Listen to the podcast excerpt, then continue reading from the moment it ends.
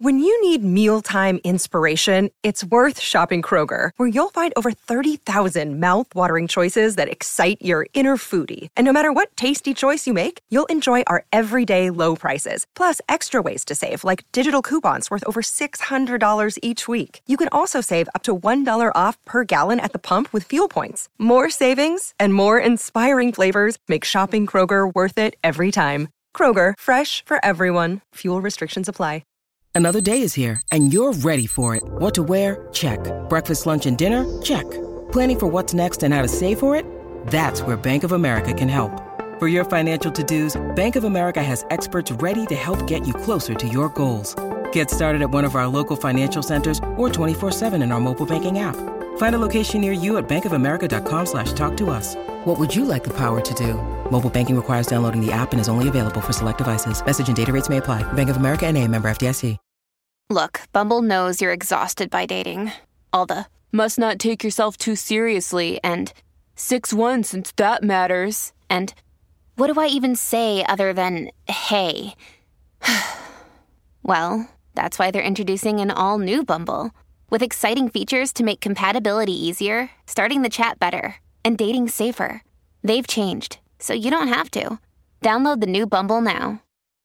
Io sono una persona molto restia nel dire grazie a un genitore, perché per ogni cosa eh, di cui dovrei ringraziare, eh, insomma ce ne sono centinaia, migliaia, forse anche di più, e, e comunque oh, insomma non è che ho dei genitori che sono delle cattive persone, anzi tutt'altro ma per ogni cosa per cui devo dir grazie ce ne sono altrettante di cose per cui o devo dire prego o devo dire vaffanculo fondamentalmente. E questa è una cosa che riguarda me e, e la maggior parte dei figli, di tutti i figli in verità. E comunque un, un problema che, che trovo quando parlo soprattutto con eh, giovani ventenni che vedo che i loro più grandi limiti sono proprio camuffati da, da quelli che dovrebbero essere i loro plus e derivano da lì, dai genitori. Quando è il momento di allontanarsi? E cosa si intende con allontanarsi? Parlo adesso, in questo periodo in cui sono distante. Uh, quando sono a casa con mia madre proprio evito ogni conversazione. Con mio padre non ci parlo da mesi. Non sono arrabbiato con nessuno dei due. Semplicemente è che quando a loro gli do troppa confidenza, eh, potrebbe venir loro l'insana idea di volermi bene, di provare ad amarmi e delle persone che non sono in grado di farlo. Perlomeno per quanto riguarda i figli, poi non lo so il resto. Questo è, è, non è un problema che riguarda solo me, ma è un, un, cambio generazionale che c'è in questa generazione in un modo, c'era prima in un altro modo, ci sarà un domani.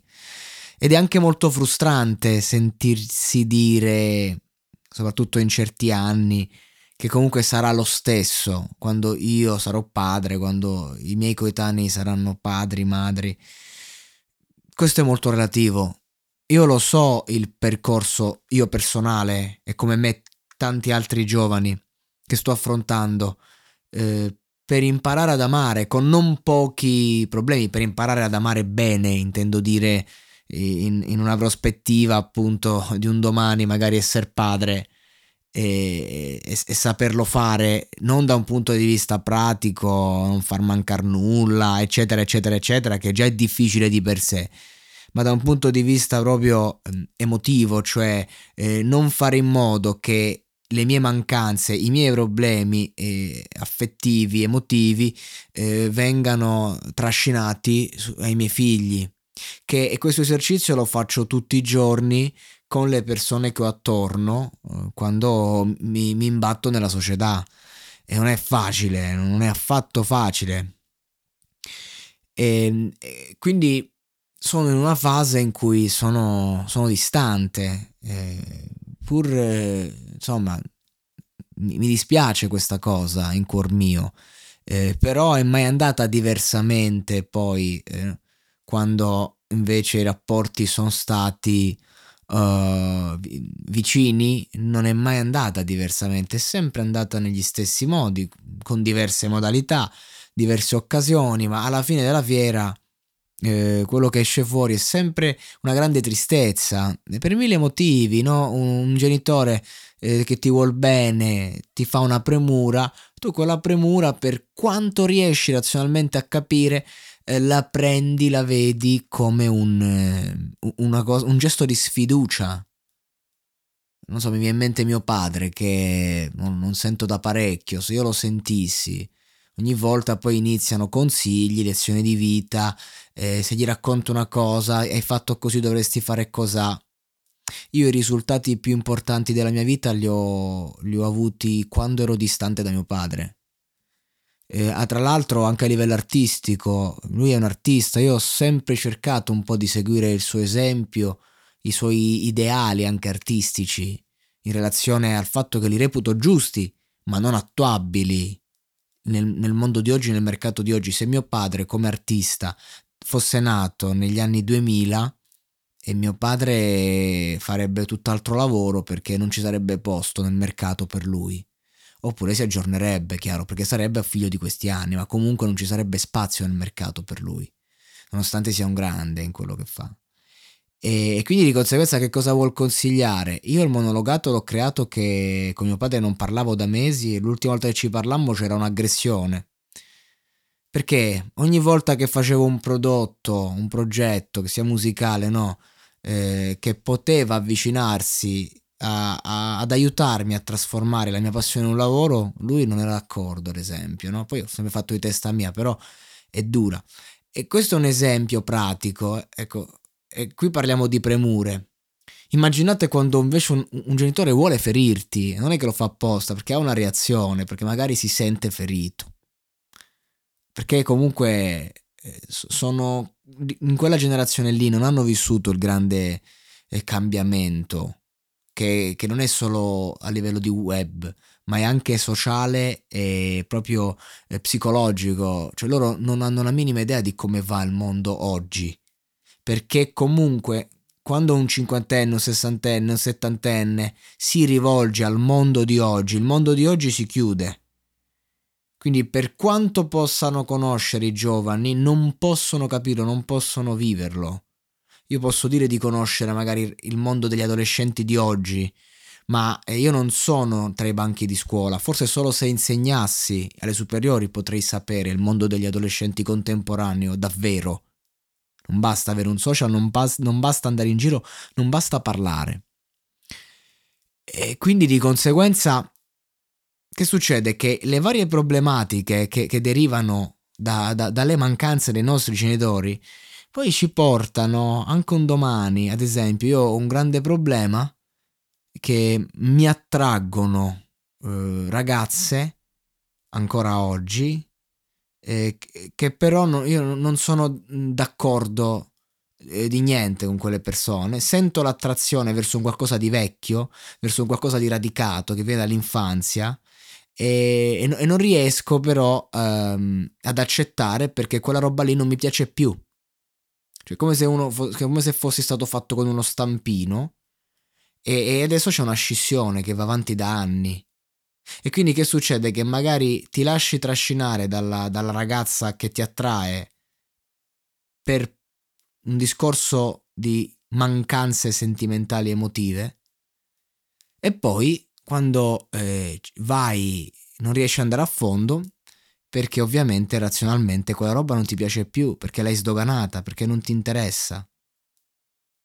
E quindi praticamente crei solo un grande, un grande disagio a te e all'altra persona. Questa è una cosa che mi capita spesso con determinate ragazze.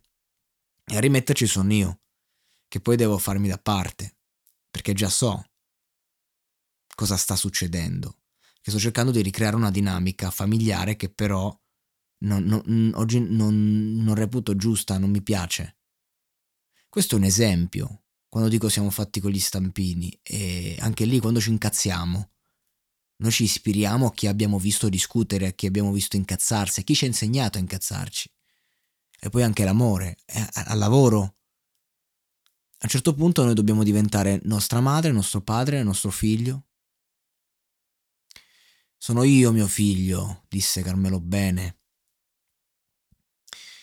Il, il problema è che si riesce con, con, con, l'allenamento, con la testa, con la disciplina, a diventare in qualche modo noi stessi o ad avvicinarci. Purtroppo poi nei momenti veri, delicati della vita è lì che sei aperto come una cozza e lì escono i tuoi fantasmi più grandi e, e fare la scelta giusta comporta che con te stesso paghi un conto salato perché appunto c'è come un'incongruenza. Io così che mi, che mi sento. Quando faccio un discorso così personale, lo faccio solamente perché ho riscontrato che è così per molti. Quindi non è che sto qui a fare i miei diari, anche se lo farei volentieri, l'ho fatto, però ci, ci tengo proprio a, a raccontare la mia prospettiva perché la mia storia può parlare più di mille teorie che posso fabbricare sul caso. Quindi arriva al punto in cui bisogna proprio distaccarsi, cosa che ho fatto mille volte, poi bisogna anche riappacificarsi in qualche modo. Eh, il problema è che poi bisogna mettere dei limiti e l'amore non conosce limiti. E questo, questo è, è, ci ha portato alla società di oggi, la società usa e getta come la chiamo io la società dove tutto ciò che dovrebbe essere infinito ha un limite e tutto ciò che ha un limite appare sia infinito.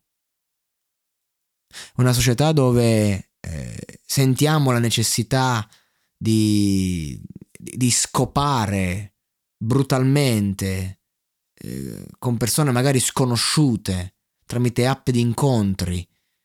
Dobbiamo no, lì e, e riusciamo con un cinismo incredibile a una persona con cui abbiamo mostrato il nostro corpo eh, a, a dimenticarla il giorno dopo. Questo non è che i giovani d'oggi sono andati al delirio, è che il mondo prima era tutta una menzogna. I giovani d'oggi, i ragazzi di oggi, non solo stanno cercando se stessi, ma stanno cercando delle vie per capirsi, delle vie che, che, che che possano farli godere. Questo è. Stanno cercando la loro libertà. Perché veniamo da un mondo che è fatto di menzogne. Il problema vero è che forse il vero cambiamento ci sarà quando tutta questa gente morirà, quando moriranno i nostri padri. Perché purtroppo finché sono presenti e an- ancora continuano in qualche modo a-, a dire la loro, a fare la loro senza capire un cazzo fondamentalmente. Quindi quando finalmente si estinguerà quello che è stato, potremo capire quello che è con tutti i difetti del caso, eh. Io sono veramente curioso di vedere come sarà il mondo nel 2500, ad esempio. Non ci sarò, ci sare- nessuno di noi ci sarà. Ma come sarà il mondo? eh, quelli vecchi a scuola di, direbbero nello scatafascio. Io dico che insomma il mondo va avanti da migliaia di anni e, e ai periodi bui ci sono sempre stati grandi periodi di luce e adesso non mi sento di dire che siamo nello scatafascio, anzi forse siamo in un periodo in cui possiamo avvicinarci davvero alla verità. E questo è incredibile, non era mai successo prima. Siccome appunto abbiamo più mezzi per arrivarci, e abbiamo creato ancora più menzogne. Ma noi siamo un po' più consapevoli forse, comunque ci arriviamo, ci... Cioè, pensate al fatto che oggi no, una persona magari si sente male e uno dice: Ah, cazzo, stai nel panico. Così come se fosse nulla. Una volta ti sentivi male, eri un pazzo, un caso psichiatrico, un nulla facente, una persona che sta sempre male, una persona che finge, eh, massacrato. Perché? Perché c'avevi una crisi di panico, magari, no? Una cosa che all'ordine del giorno, giorni di oggi. E quindi sono sempre loro, i nostri genitori, i nostri nonni e tutta questa gente qui che non è stata in grado di fare un passo indietro, perché non possono fermarsi e andare fino in fondo davvero, altrimenti vanno fuori di testa, altrimenti vanno ad ascoltare un dolore che è lancinante. Cioè se i nostri genitori tutti eh, pot- avessero la possibilità di soffermarsi e di fare un, un gioco di consapevolezza incredibile, cioè come, come lei Yagami quando tocca il quaderno, ritocca il quaderno, no? Eh, praticamente salirebbe una cosa che si butterebbero il 70% dal primo balcone che trovano. Perché è un dolore che loro non conoscono e che invece a noi ci siamo abituati. Cioè, questa è gente che a 20 anni si sposava, a posto, fai il figlio a posto. Perché nel momento in cui arriva il momento in cui invece devi ragionare, devi capire, sposiamoci, chiudiamoci, basta. Io se a vent'anni mi fossi chiuso a fare la vita dei nostri nonni, cioè, sarebbe stata la fine per me. E io non è che dici sono quelle, quel pazzo scellerato, anche se ai tempi ero considerato tale. Sono uno che poi nella vita ha dimostrato che gli piace pure stare tranquillo.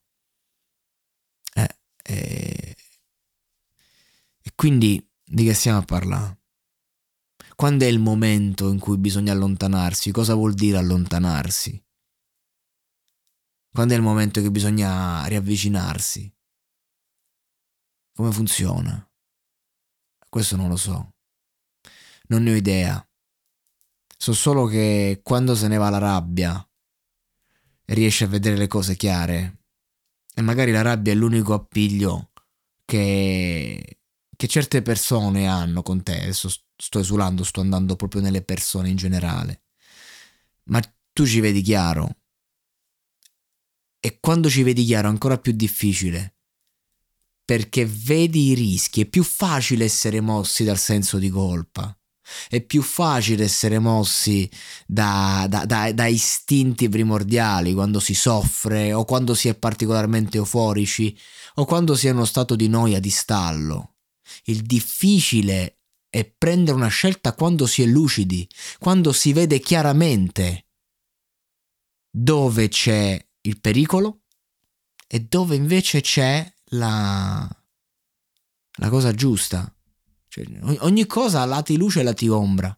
Quando vedi solo la luce è facile dire sì, quando vedi solo, solo le ombre è facile dire no, ma quando le vedi entrambe, sei in grado di scegliere la luce consapevole dell'ombra? Sei in grado di scegliere l'amore consapevole del dolore che provoca? Sei in grado di vivere senza amore dall'altra parte, considerando la solitudine e il dolore che provoca? Ma che facciamo? Per rinunciare al dolore della solitudine non stiamo mai da soli? O per rinunciare al dolore dell'amore non amiamo? Io non lo so, mi, mi affido anche alla storia di, di, di tanti uomini che hanno vissuto questa terra prima di me. Ascolto, vedo, cerco di capire e poi vado dentro me stesso, cerco di capire dalle mie scelte. Quello che ho capito è che io ad esempio n- non permetto più a un genitore di darmi, di darmi un consiglio. E i miei genitori eh, sono, fanno solo quello. Che non, non, lo fanno perché vogliono dare un consiglio è così. Non sanno che cazzo devono fare non sanno come gestire il rapporto non sanno come si ama. Allora fanno solo quello e io che non accetto più nulla di personale non ce l'ho con te non ce l'ho con voi ma io non, non lo accetto. Semplicemente perché non sono d'accordo con il modello che mi viene presentato. Perché paradossalmente un cellangolo di 17 anni può darmi un consiglio molto più utile di un uomo di 60 anni. Perché lui vive questo mondo a 360 e quello che dice lui mi è, mi è nuovo. Quello che può dirmi un vecchio difficilmente mi è nuovo perché già me l'ha detto, già mi è stato detto, già mi è stato ripetuto, già ho analizzato. E ti viene ripetuto ancora perché sono persone limitate, obsolete, andate. E va benissimo così. forse è la presunzione. Basti pensare a, al fatto che comunque questa è tutta gente che, che, che se, se metti in dubbio la figura divina sei un pazzo, sei un miscredente, perché per loro era così, paradiso inferno, Gesù gli angioletti. Io credo che il mondo spirituale sia molto più complesso. Credo che la morte sia una questione che riguarda lo spirito e se c'è vita dopo la morte è un qualcosa che riguarda appunto l'anima e, e non credo che ci sia un immaginario, una cosa del genere, no, non possiamo saperlo, ma quanta presunzione hai per mettere al mondo un figlio e imporgli come dovrà morire, come dovrà resuscitare in un altro mondo? Questo è, non è mettersi al posto di Dio, non è il primo peccato che Dio condanna. Io ad esempio, a livello di fede, credo in Gesù Cristo, credo in quest'uomo che c'è stato e credo nel suo esempio. Cioè, a me importa ambire a ciò che è stata la figura di uomo di Gesù Cristo. Tutto il resto non posso interrogarmi, ma ecco. Io ho tutto il diritto di odiare la Chiesa, perché la Chiesa ne ha fatte di ogni nella sua storia. Non, non odio la Chiesa per partito preso, ma per i fatti concreti, per il modo in cui si rapporta, perché non mi piace. Ma questo non vuol dire che io non debba amare il prossimo, non debba seguire certi insegnamenti, non debba credere in Gesù Cristo, non debba credere in Maometto, via via dicendo. Abbandonare, sentirsi abbandonati, andare avanti, cercare di capire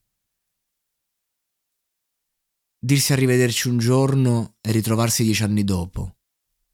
Io non lo so che cosa vuol dire essere genitore, ma so cosa vuol dire essere figlio.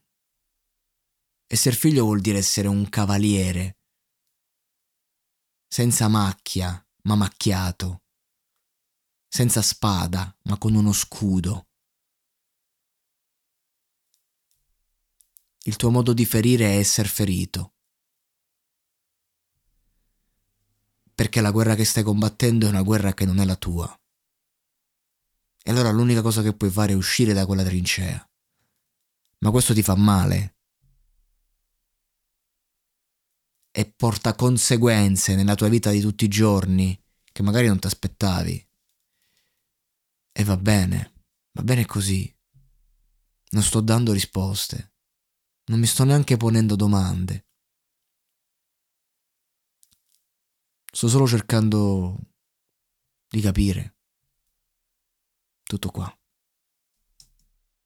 Vacanze in Sicilia o in Sardegna. Con i traghetti GNV porti tutto quello che vuoi, ti rilassi fino a destinazione e se prenoti entro il 14 maggio, posto ponti a partire da 33 euro. Non c'è modo migliore per andare in vacanza. Scopri i dettagli su gnv.it. Offerta valida sulle linee Napoli-Palermo e Genova-Olbia, 10.000 posti disponibili.